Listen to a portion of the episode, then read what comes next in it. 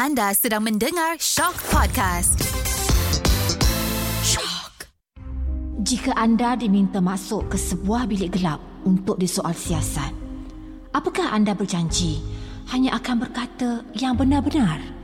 Tiada yang dusta atau sebaliknya, melainkan kenyataan yang benar sebenarnya. Mengadaptasi konsep dark room atau bilik gelap, siri Shock Confession Bilik Gelap menggali dan membongkar kisah-kisah inspirasi rakyat Malaysia yang penuh tangis dan tawa. Di dalam bilik gelap ini, saya Sudirman Muhammad Tahir akan rungkaikan cerita-cerita kenangan manis, pahit, sedih, marah dan kecewa. Malah kekesalan dalam memburu piala kehidupan diluahkan secara jujur dan tulus. Inilah podcast Confession Bilik Gelap.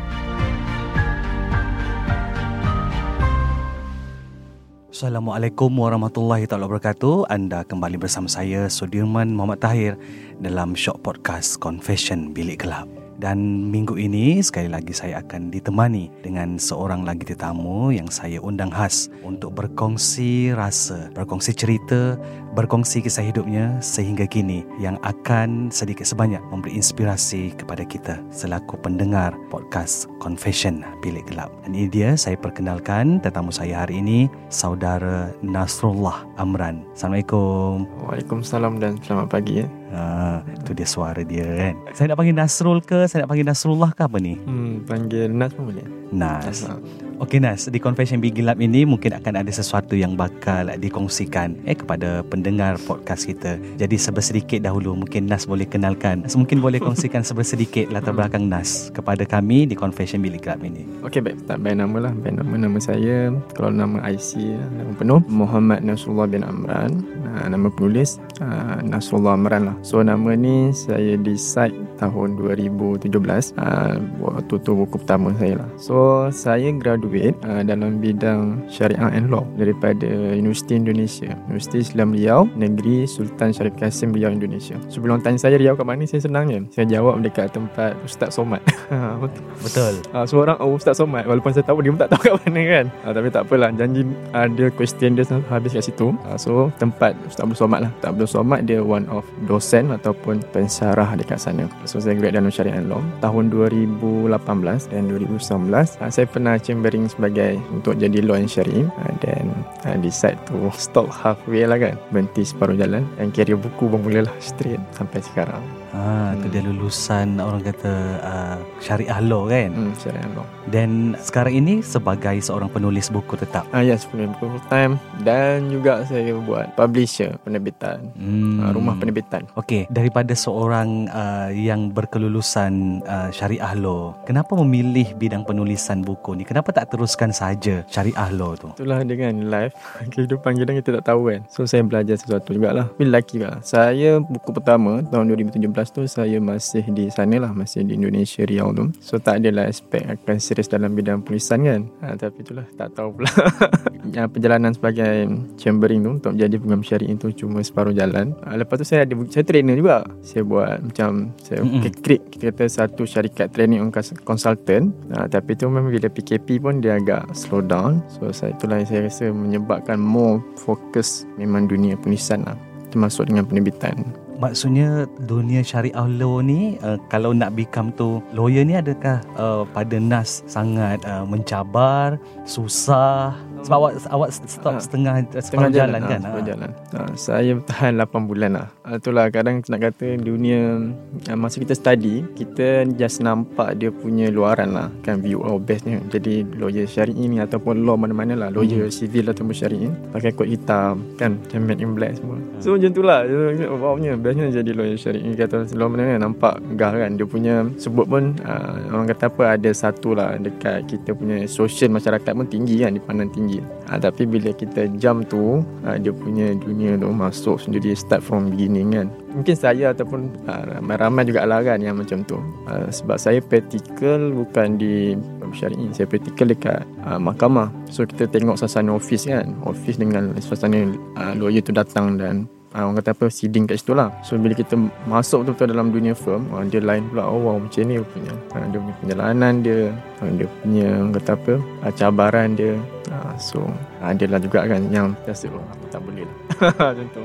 Apa yang awak rasakan tak boleh tu? So lah kalau ada yang dengar Satu lah Terutamanya Kalau PKP ni mungkin lagi lah kan. Masa tu sebelum PKP kan. So bila kita masuk dalam dunia Komen syariah ni Start from beginning Kita kena Satu yang mesti kita accept lah kan. Problem by payment lah allowance Waktu tu kita dah grad Dan kita ada Macam saya kita come from Bukan family yang Support lah. Maksudnya yang Orang kata financial yang bagus kan. Mak ayah pun kurang senang So bila kita nak stay dengan sebulan Kadang ada yang 500 nah, 800 macam tu Susah lah Susah. Kan betul kita pula ada Dah ada plan nak kahwin contoh kan.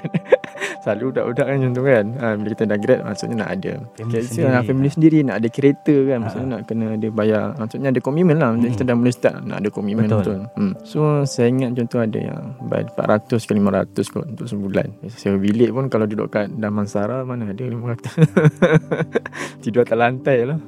Kan Lepas tu Oh nak bayar duit kereta lagi Itulah start Start berfikir lah Tapi kalau family strong kan ha, Tu lain lah. So, Macam saya rasa Aku tak boleh lah ha, Macam tu. Tapi bertahan 8 bulan eh. Bertahan 8 bulan. Ataupun lelaki pula Waktu tu ada namanya Saya lupa lah Ada satu macam program. Slim kot Program Slim kan ha, Tak tahu pernah dengar ke tak. Okay. So saya sempat lah Masuk kat situ juga. Ha. So bertahan kat situ lah. Tu dapat allowance dalam 1,500 kot Something macam tu lah. Selain daripada itu, apa lagi yang membuat uh, yang rasa macam susahnya untuk duduk dalam bidang itu? Oh. Ialah sampai Nas kena memilih sesuatu yang macam Nas kata tadi kan, eh, kalau saya stay dalam sini, saya tak dapat untuk memiliki apa yang diingini Ma, kan. Yalah. Selain daripada orang kata memikirkan soal Yalah, bayaran, kewangan, bayaran, ha, kewangan, kewangan, ha, ha. hakikat yang orang Ha, perlu terima. ni. Hakikat yang perlu terima lah kan Reality Bila sebut reality eh, Berbanding dengan yang kita nampak lah ha. Ya, sebab orang membayangkan uh, Oh. kejaya sebagai seorang uh, lawyer ni mungkin wow. Betul Kan? Dia ada macam satu standard kan Dekat Ya. dalam uh, kalangan masyarakat kan Betul. Hmm. Tapi bila kita jam masuk ke dalam tu Macam kita orang baru fresh graduate So banyaklah benda yang kadang mencabar lah Terutama kita datang daripada pelbagai latar belakang keluarga kan. Hmm. uh, So support tu pun dah berbeza macam kata tadi kan. Uh, Kalau keluarga dia mungkin agak agak senang Kalau mak ayah dia uh, Mungkin dia boleh stay kan. Dia boleh bertahan. Tapi macam kita Untuk survive Terutamanya dalam uh, dunia government syariah ni Boleh tanyalah Kita untuk jadi lawyer tu Lawyer syariah ni Kita adanya enactment yang berbeza setiap negeri ni. Hmm. Kan? Maknanya kalau kita nak praktis dekat Selangor Kita kena ambil lesen tu Selangor. So if kita nak KL Go to KL Hmm. So kalau kita ada KL ni KL je lah. Selangor Selangor je Ada beza dengan law civil. Orang macam bila diorang dah grade Orang ambil dalam tak saya long call apa semua tu. So diorang boleh praktis satu Malaysia ha, So kita tu syariah ni wow. Terlampau banyak yang nak, nak kena tempuh. Dan uh, untuk sampai ke law apa Untuk satu lesen tu lah Contoh paling senang lah Soalnya bila yang dalam dunia government syariah ni Budak-budak grade syariah law ni diorang akan tahu. Paling senang nak dapat adalah KL lah. Maksudnya dia tak ada Dia tak perlukan kita panggil DSLP DSLA DAI semua tu. Kita selalunya yang grade syariah ni Law Dia akan kena ambil satu lagi course uh, Khusus kan. Mm-mm. 6 bulan macam tu lah Kena attend lagi 6 bulan lagi. Ataupun bayar lagi kan maksudnya Lepas tu barulah kita akan pergi ke untuk proceed lesen tu ha, Sama ada di KL, Selangor mana lah So Selangor, KL Dan bila kita pergi attend tu bukan terus lulus lah maksudnya Hmm. So pendek kata uh, Perjalanan, perjalanan tu jenis dia tu memang panjang. panjang memerlukan kos Memerlukan kos dan Ah. perlu orang kata istiqomah lah orang kata. hmm, Betul Ha, kan Hmm. kalau rasa kita boleh survive di situ kita Yes. teruskan. So betul Hmm. hmm. So uh, Mungkin daripada cerita saya ni So mungkin tu kalau ada adik-adik kan Junior-junior yang tengah ambil syariah law ni Dia sedikit terbuka lah Maksudnya dia tak ada lah Just membuat Orang kata apa Impian Ataupun membuat bayangan Just daripada luaran je hmm. Hmm. Dia pergi praktikal dekat firm kan Ataupun duduk kat mahkamah syariah Tengok lawyer syariah ni pakai Kod hitam kan Black and white kan. Dia dah Wah aku boleh jadi macam tu ah, dia, dia kena pergi tanya dululah ah, Kena pergi tanya realiti dia macam mana kan hmm. Maksudnya kita apa jangan jangan melihat dari segi luaran yang indahnya. Ah, ya betul. Perlu lalui dahulu. Oh, perlu lalui kan? dahulu. Ah. Okey, bila bila Nas mengambil keputusan untuk orang kata beralih dari bidang apa orang kata firma guaman ini, Ah, law ya, ah, law lah orang kata ah. kan, terjun ke dalam dunia penulisan. Tak rasa macam awak dah belajar sampai ke Indonesia, macam okey, berakhir sebegitu sahaja. Ah, Terkubur. ah, Ha. betul lah. Rasa kecewa tu ada. Down tu ada kan. Sebab saya ingat masa kita tengah praktis lah kan. Tengah jadi pembantu lawyer semua kita kan. Post kat IG. Post kat media sosial kan ha, Time tu biasalah kan ha, Orang kata apa Syok lah Syok kan ha, Poceh Bawa balik Bawa file berat-berat kan Tarik beg lawyer tu 8 bulan oh, 8 bulan tu bukan masa yang sekejap lah lama kan So macam Family lah Family ha, Kawan-kawan pun Wish Nas ni bakal jadi lawyer syari'i lah. Macam tu lah kan. Dah Hmm. ada Lecturer-lecturer pun Wow Dah macam wish, Wow hebat lah. Lepas tu Bila kita Berhenti kan Yelah ada stigma yang Kita kena Kena terima lah. Orang akan Dia ni memang Tak istiqomah Hati lemah lah dia ni. Kan ha. Tapi ada benda yang orang tak tahu kan Yang kita fikir Yang kita nak Yang kita hadapi ha, Itulah So sedikit kekecewaan di situ. ha, Ada ada Memang ada kan ha. Tapi kita kena ni lah Dalam dalam kalangan family macam mana? Yelah, dah hantar jauh-jauh, dah keluar dah keluar kos banyak Mm-mm. kan. Ha. Mula Daripada segi family tu Saya cakap Family tu akan ada lah kan. Ha, Dia macam Ada lah mula-mula tu kan. Ni apa lah Dah practice man. Orang kata dah beli kod lagi. Dah keluar modal beli kod lagi. So kecewa tu ada kan. Dan kali pertama tu Down pun ada lah. Hmm, Kalau tanya Jujur lah kan. Ha, Down tu ada lah. Dan kadang-kadang pun Bila tengok CJ degree Ya nak buat apa dengan degree aku ni ha, Macam tu lah. Hmm. Lama tak ambil masa untuk move on daripada Yelah dah berhenti daripada dunia Hmm. uh, law ni? Oh. Ha. Lama lah.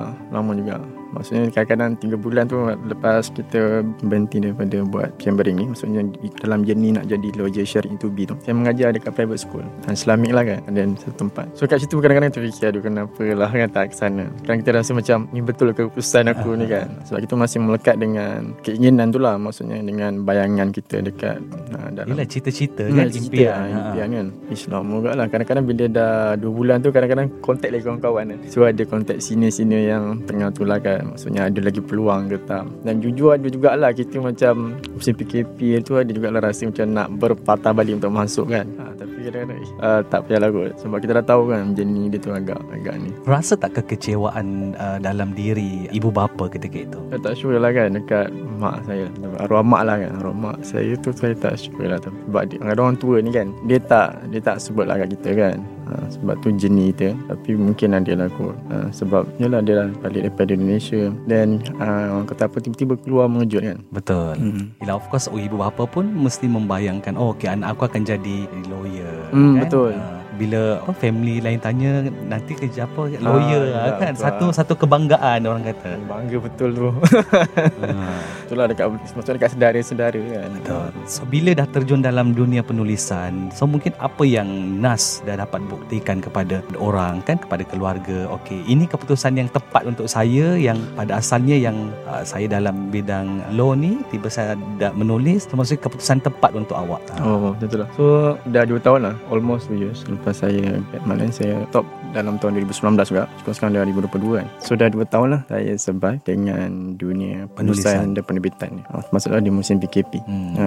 maksudnya still ongoing lah. Walaupun saya risau juga Eh boleh boleh survive lagi Kan ha, Sebab kita ada pengalaman yang macam uh, Macam tadi lah Lawyer syari'i pun kita buat half halfway kan ha, Sebab tu Kita terjun dalam dunia penulisan ni Secara serius pula Buat penerbitan juga So kita risau juga lah Ni aku yang bo- boleh tak kan? Boleh survive Boleh tak, survive kan? tak kan ha. Tapi Alhamdulillah lah Alhamdulillah Dah dua tahun. Dah 2 tahun maksud Dan kita pun Saya pun dah Ada buat kelas kan Kita sharing dengan Kat orang luar juga How to jadi writer kan Jadi Mhm. penulis Macam mana nak publish buku juga ha, Itulah So Tapi itulah kan Still penulis ni Orang macam Macam still jauh lagi Dengan lawyer syari'i kan Orang tak nampak lah ha, Kelebihan penulis ni Berbanding kalau ha, Nak awak kerja apa ha, Saya Gua syari'i Macam tu lah Tapi dah dua tahun bertahan dengan keputusan Nas terjun dalam dunia penulisan ni, Hmm. rasa terubat dah kekecewaan tu. Rasa Hmm. berbaloi tak dengan keputusan yang awak ambil? tak, kita tak lah. Tapi kalau tanya berbaloi ha, Berbaloi lah Berbanding dengan keadaan yang masa Tengah awal-awal je Nak journey tu Nak jadi Mm-mm. program syariah tu Rasa berbaloi lah kan Dengan tengok live kita sekarang kan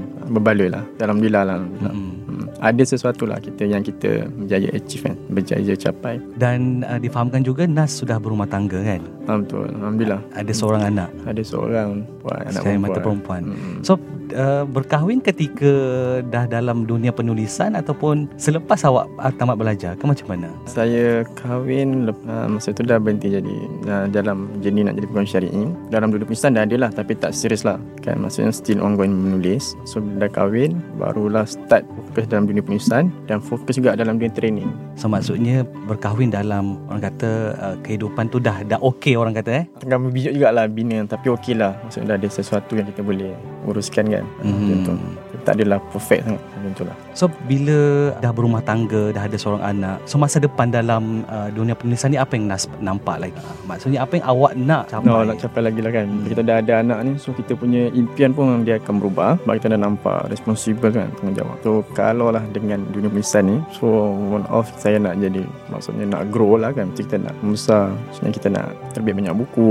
Ha, Kalau macam dalam dunia buku ni Kita kita terkenal dengan pesta buku kan. So one off saya ada buat ni Roshan Press Sebagai publisher tu kan So one saya punya target Mungkin one day Dekat pesta buku Kita akan ada satu booth sendiri lah Maksudnya di bawah kita tu Ada banyak penulis juga ha, Macam tu Mungkin antara permulaan eh uh, buku yang diterbitkan apa? Yang dikeluarkan, ditulis sendiri Ha, yang buku yang pertama lah 2017 ha, tak perlu sempurna. Hmm. berkenaan dengan Motivasi jugalah. Ha, so macam pembangunan diri macam tu lah sikit-sikit. Ha. ada tidak buku yang didedikasikan untuk orang tersayang? Oh ada.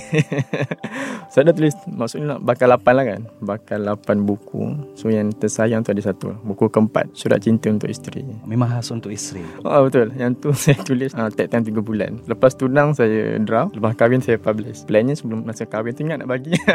Tapi tak sempat. Tapi teruk sangat pula nampak kan. so lepas kahwin lah kita publish dan kita buat promotion. Isteri tak tahu uh, jenis menulis buku tu, isi kandungan dia memang tak tahulah. Uh, dia tak tahu. Dia cuma tahu saya ada nak dah nak masuk nak dekat nak printing semua tu kan. Uh, baru saya tahu ada buku untuk dia lah. So kalau mungkin boleh dikongsi isi cerita tu adakah memang berkenaan dengan perjalanan Nas mengenali isteri ataupun uh, macam mana Nas? Oh yang buku tu eh. Hmm. So buku tu Surat Cinta Untuk Isteri tu buku keempat tu kan. Buku keempat saya publish sendiri. Uh, sebelum tu dan ada publisher lah. Under Masrid Sendan Berhad. Mm-mm. Ada tiga buku lah sebelum tu dengan Masrid ni. Pertama tak perlu sempurna. Yang kedua orang yang lupa takkan ingat perkara esok. Yang ketiga Life is Beautiful. Nah, so saya bukan fiction lah kan maksudnya motivasi. So kali yang keempat tu buku Surat Cinta Untuk Isteri tu saya kali pertama lah orang kata berani-berani untuk terbit sendiri. Uh, masa tu under saya punya ni lah training consultant kan. Saya ada buat consultant. So saya terbit under consultant saya lah. Kenapa saya nak terbit sendiri? Satu bila kita terbit sendiri ni masa tu kita kita yang uruskan. So time tu saya memang plan nak betul-betul lepas kahwin lah. so uh, start je kita tunang untuk engage bulan 6 Kahwin bulan berapa tahun berapa tu? 2019 2019. Oh, Hmm. baru lagi. Baru lagi Ha. Betul So bulan 6 Tunang Bulan 9 kahwin So isi dia tu Umur tu Orang kata apa Dia sebenarnya bukan untuk isi je. Dia macam untuk Sebenarnya bersama lah. Saya tulis macam tu Feel-feel dah jadi suami lah kan. So dan sebenarnya Buku yang macam tu Dah ada dah. Kalau tengok buku Hilal Ashraf Ustaz Asrizal Aku terima nikahnya. Ah, Atau lagi satu buku, Tajuk bukunya ah, Sebelum kita berkahwin. Yang Surat Cinta Untuk Isteri ni Mungkin kelainan itu Dia seolah-olah Saya buat bayangan kan Macam Kita tak ada whatsapp lagi kan. Hmm. ha, Macam tu lah. So apa yang Saya sebagai suami nak Dan saya rasa apa yang Perlu kita lakukan bersama lah ha, Bukan semata-mata untuk dia je. So adalah banyak Beberapa nasihat dalam tu. Ha, Dan juga ada ha, Contoh-contoh daripada Isteri yang terbaik lah Sepanjang zaman yang ada kan. Orang kata ikrar janji setia awak pada isteri dalam buku surat isteri. Sebenarnya betul juga. Itu jugalah kan. Ha, Maksudnya Apa yang saya akan buat Sebagai seorang suami Dan apa yang saya harapkan lah. Tapi yang saya harapkan tu Tak apalah Pihak dia lah kan. Tapi more tu saya lah. Kalau mungkin dikongsi apa? Satu yang ialah Nas Ah. harapkan. Dalam buku tu lah Ya, yang awak ialah nak terjemahkan, nak realisasikan untuk isteri. Oh buku tu lah. Ha ah. Ha, maksudnya buku tu how to kita Yalah bila kita dah kahwin Dia nak selamanya lah sampai jannah kan. So daripada buku tu macam mana kita boleh follow semua tu Dan hanya kita till to jannah lah macam tu. Ha, tu je dia punya vision lah. Tebal dia 180 apa surat macam tu. lah So kalau kita baca, kita kita akan rasa jatuh cinta, betul. Aha, ya kot Dah baca Saya belum berkahwin. So Ah, nanti mungkin saya boleh tulis. ha, Boleh Kan? nanti boleh tulis satu-satu Okey Nas, so akan datang eh perancangan yang dah sedia ada. Hmm. Apa lagi mungkin Nas ingin lakukan ialah So eh, banyak jugalah Bila kita dah terjun dalam dunia Kita industri usahawan lah kan Sebagai entrepreneur ni ha, Kita akan nak cuba ni Nak cuba ni kan ha, Sebab orang kata lalang dah start ha, Buat usahawan ni berniaga ha, So kita nak jam tu sini Jam tu sini lah. Tapi uh, daripada apa yang dah pernah terjadi kan Macam dalam dunia uh, Jenis nak jadi pegawai syariah tadi So kita dah reality lah. Maksudnya tak adalah macam Ya aku nak macam ni kan Ada limit lah Ada realistik tu ada hmm. Ha, kalau tanya banyak ni nak sebut ni. Okay, so mungkin apa yang Nas nak kongsikan ataupun Nas nak nasihat lah eh pada uh, mereka yang nak terjun dalam uh, dunia uh, law ini sendiri Hmm. dan juga uh, dalam dunia penulisan ni apa yang mungkin yang Nas boleh perkatakan supaya mereka tidak kata hanyut dibuai dengan cerita-cerita indah di luar sana. Ah, betul. Kita kena tengok macam tadi kan. Dia sebenarnya antara reality dengan yang kita keinginan kita lah yang kita nampak kan. Kadang semua yang kita nampak tu yang orang kata apa dah dah cantik kan? Ha, kita nampak satu orang tu sukses dah jadi lawyer syari'i dah bawa bag ha, kita besar. Kan dah, dah boleh bawa kes. Contohlah untuk program syari'i lah. Ha, tapi kita kena tanya juga macam mana dia punya jenis tu? Itu yang paling penting lah. Yang kita kena supaya kita pun dapat plan. Ha, macam mana kita dapat ukur dengan orang kita, kita punya life lah latar belakang. Dan barulah kita kata apa boleh buat keputusan sama kita boleh stay ataupun proceed. Dan kalau lah ada juga yang saya rasa ramai sebenarnya yang macam saya ni kan. Kalau saya 8 bulan ada yang tak sampai 8 bulan pun ada Kita ada sekarang ni tak tahu buat apa. Jangan kecewa lah kan. Ha, Just proceed to another dream kan. Sebab kita hidup bukan untuk satu impian je. Maknanya kita boleh buat banyak impian Dan kalau satu gagal tak apalah. Itu impian lain kan. Kita setia ada masa. Kalau nak, nak masuk dalam bidang tulisan Sama lah kena teruskan menulis. Satu buku tak diterima Contoh hantar kat publisher kan. Penerbit tak tulis Buat buat yang lain. Ataupun hantar ke publisher yang lain. Dan paling penting kena Kena keep in circle lah. Ada dalam circle penulisan kan supaya kita tahu macam mana perkembangan dunia penulisan ni. Okey Nas, kalau diberi orang kata peluang eh, kita putarkan masa apa yang Nas nak perbaiki? Apa yang Nas nak perbetulkan? So, yalah, kadang kita sebagai seorang baru fresh graduate kan, muda lah muda, kita kita orang kata apa mudah-mudah terdorong oleh suasana. Kadang kita terbawa-bawa emosi. Ha, dan sampai tu cakap tadi antara realiti dengan kita punya keinginan tu yang kita tak dapat nak nak bezakan. So kalau boleh tak balik so saya mungkin nak buat proper plan lah. Plan yang lebih proper kan. Walaupun mungkin plan tu tak seindah yang orang lain dengar. Mungkin orang lain tak suka tak apalah. Tapi kita tahu itu yang terbaik untuk kita. Dan jika hari ini adalah hari terakhir awak? Oh jika ini hari yang terakhir saya eh, saya harap saya dah bagi sesuatu lah untuk masyarakat untuk family saya lah. Tamunya tak nak saya. Mungkin apa yang akan ditinggalkan untuk mereka dititipkan kata-kata untuk mereka? Kalau oh. ada mungkin boleh dikongsikan. So saya harap uh, terutamanya sebagai sebagai penulis lah kan kita harap uh, penulisan kita akan give something lah bagi sesuatu. Uh, kenang saya dengan baca buku saya untuk anak isteri? Untuk anak isteri saya lah eh. oh, dalam ni. Semoga besarkan anak dengan baik lah Fatimah ya. Jaga Fatimah dengan baik Dan jangan lupa beritahu Fatimah yang yang penulis okay. Itu je Hmm. Itulah dia orang kata sedikit sebanyak perkongsian daripada hmm. saudara Nas berkenaan dengan apa yang telah dilalui selama hmm. ini kan kita tahu kegagalan itu bukannya penamat Betul. ataupun titik nokta uh, dalam kehidupan kita Betul. eh sebab kalau kita tidak mencuba kita tidak tahu Betul. hujung pangkal Betul. ataupun kita tidak tahu bagaimana seterusnya untuk apa yang kita Betul. nak lalui uh, hmm. jadi macam saudara Nas kata tadi tanamlah sebaik-baiknya impian, impian sekalipun Betul. eh hmm. satu gagal kita boleh capai yang lain Betul. yang penting kata kuncinya adalah adalah kita jangan malas Betul. dan juga perlu untuk orang kata melihat ke depan. Betul. Kan? Ke depan. Terima kasih sekali lagi saya ucapkan okay. kepada saudara Nas di atas perkongsian yang saya kira sikit sebanyak uh, membuka mata kita sebenarnya apa yang kita mungkin selama ini yang kita impikan mungkin tidak seindah eh, apa yang orang lain lalui, apa yang orang lain fikir hmm. selama ini dan diharapkan apa yang juga dikongsikan oleh saudara Nasrullah sebentar tadi hmm. orang kata membawa kita ke satu lagi fasa kehidupan kita untuk melihat kemampuan yang ada dalam diri kita. Jika ingin terus menjadi orang yang berjaya, cubalah orang kata terokai. Ya, terokai betul. Apa yang ada dalam uh, diri kita dan semoga untuk episod kali ini dalam Confession Bilik Gelap ada sesuatu yang dapat kita pelajari uh, untuk kita terus uh, memperbaiki diri, untuk kita terus mengorak langkah dengan lebih jauh. Jadi kita berjumpa lagi dalam Confession Bilik Gelap.